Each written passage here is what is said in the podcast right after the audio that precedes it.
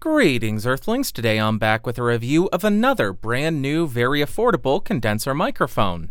That microphone is the PreSonus PX1, which is an XLR large diaphragm cardioid condenser microphone. If you are interested in this microphone, it will cost you around $130.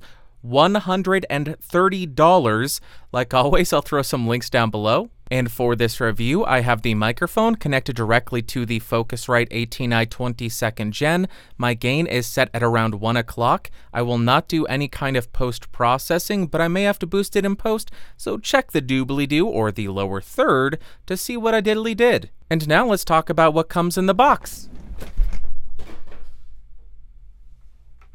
That was a real good one. I'm proud of it. Good job, me. First off, you will get a pouch to store the microphone in. You'll, of course, get the microphone, a microphone mount, a 5/8 to 3/8 inch microphone stand adapter, and some documentation. Then as far as the build quality, the microphone actually feels pretty hefty and pretty well put together. It does have an all-metal body, which is where the majority of the weight is. It also has a metal grill, which doesn't have too much give to it.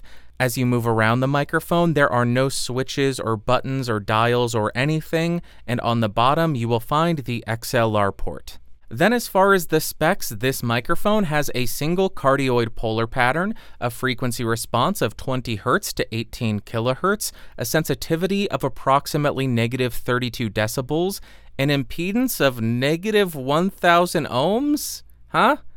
A self-noise of 18 dBA, a max SPL of 135 dB, and a phantom power requirement of, I'm guessing, 48 volts. Now I am spinning around the PX1 to 90 degrees to show you the off-axis rejection and coloration. We will continue around the microphone to 180 degrees, show you what the rear sounds like. Continue around the microphone to the second 90 degree angle, here's how it sounds. And then we will rotate and end at the front of the mic. Now let's go ahead and test the plosive rejection of this thing. Please bring pizza pronto. Please bring pizza pronto. Please bring pizza pronto. Now I am right on top of the microphone to demonstrate the proximity effect on this thing. About 3 inches away from the mic with it pointed at the corner of my mouth, and here is how it sounds. About 1 foot away from the microphone, 2 feet away from the microphone, and about 4 feet away from the microphone. Now I am typing on a keyboard with Gatoron blue switches to see how much of my voice versus how much of the keyboard it picks up. And for you elite gamers, now I am typing on the sad W keys. Here's how the microphone sounds in a somewhat well-treated room. And here is how the microphone sounds in a completely untreated room. Now I am bumping my desk to see how well the provided microphone mount does at rejecting that noise. And I will go ahead and bump the boom arm.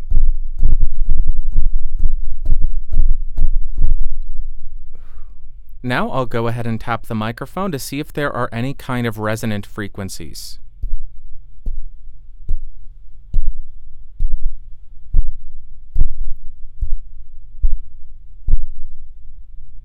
Now I want to do a very quick comparison between the PX1 and a couple of other microphones out there so we can see how this mic stacks up against its competition. Of course, we will start on the PreSonus PX1. I am 6 inches off of this microphone. My gain is set at 1 o'clock, and here's how the audio sounds. Let's jump to the first microphone we're comparing it to.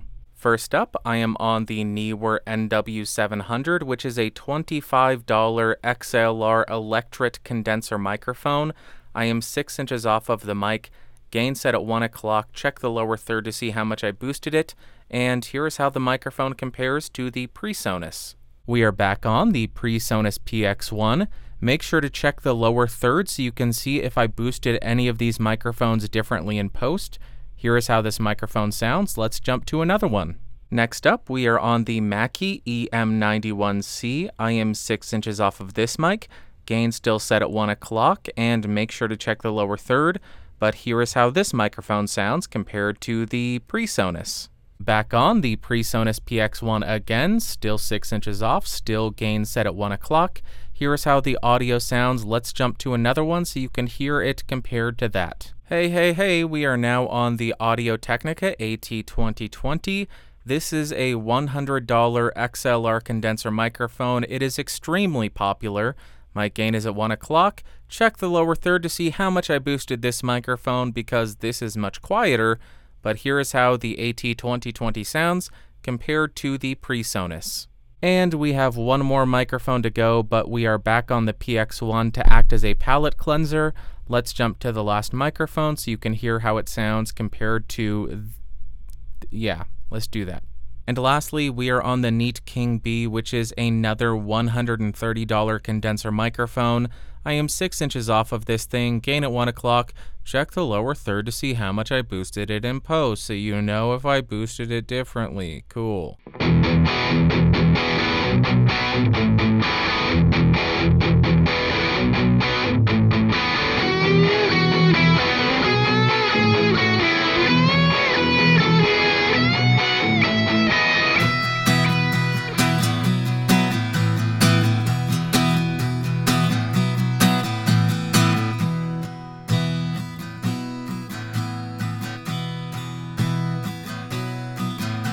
I'm starting to look like an old-time sailor. My hair's getting long and I wear a watch cap. I don't know what I'm really saying. All I know is I'm getting real fat. I don't know.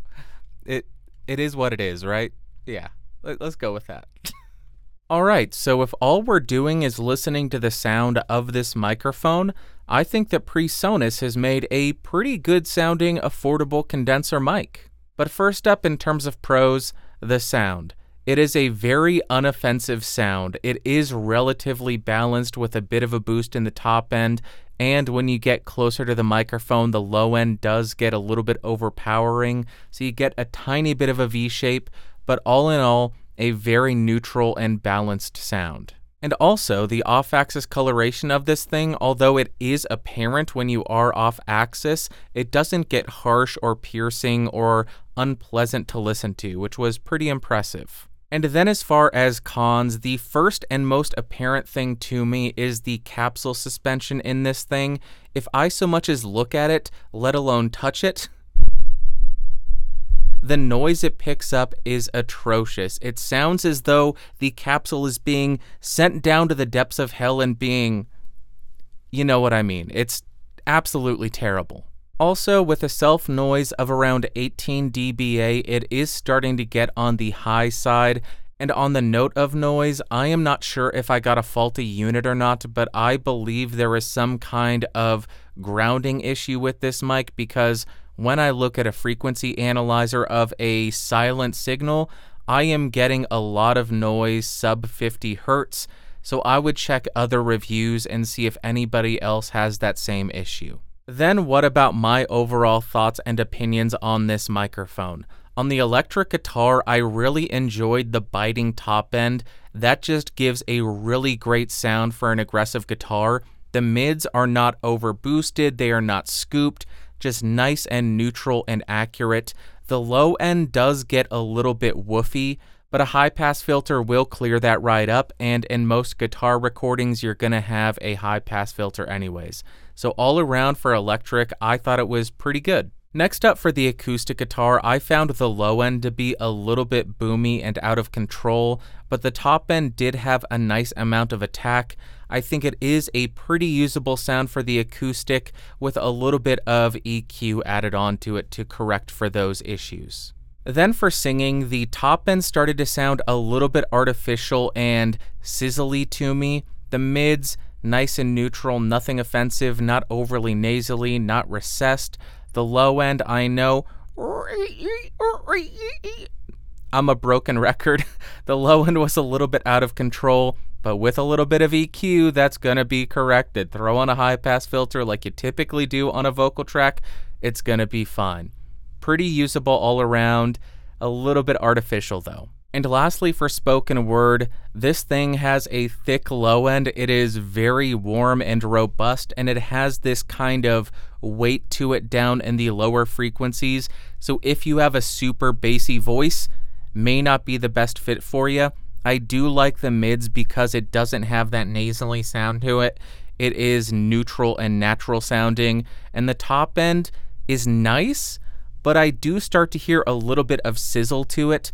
It's not sibilant, but it is a little bit artificial sounding. Again, broken record, I know, whatever. And to wrap up, would I recommend the PX1? Kind of. I do really enjoy the sound of the microphone. The top end is clear, but it's not overboosted or harsh. It is a little bit sizzly, a little bit artificial, but nothing terrible. The low end is warm and thick and heavy, but it's not too overpowering, particularly on the voice. So as far as the sound, I would recommend it. But if you're going to be putting this microphone in any situation where you might touch it, or bump it, or look at it the wrong way,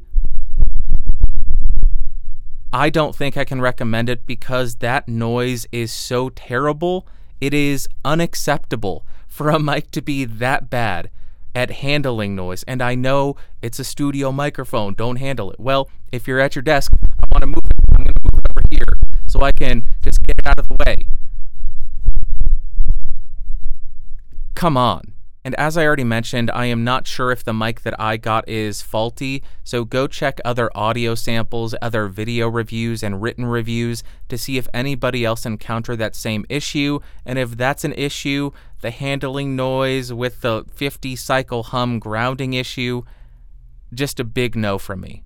Alrighty, and I think that's going to wrap up for today, but like always, I want to hear from you in the comments down below of all of the microphones that I compared it against. Which one did you like the best? Did you like the PX1, the AT2020? Are you secretly an NW700 stan? Let me know in the comments down below.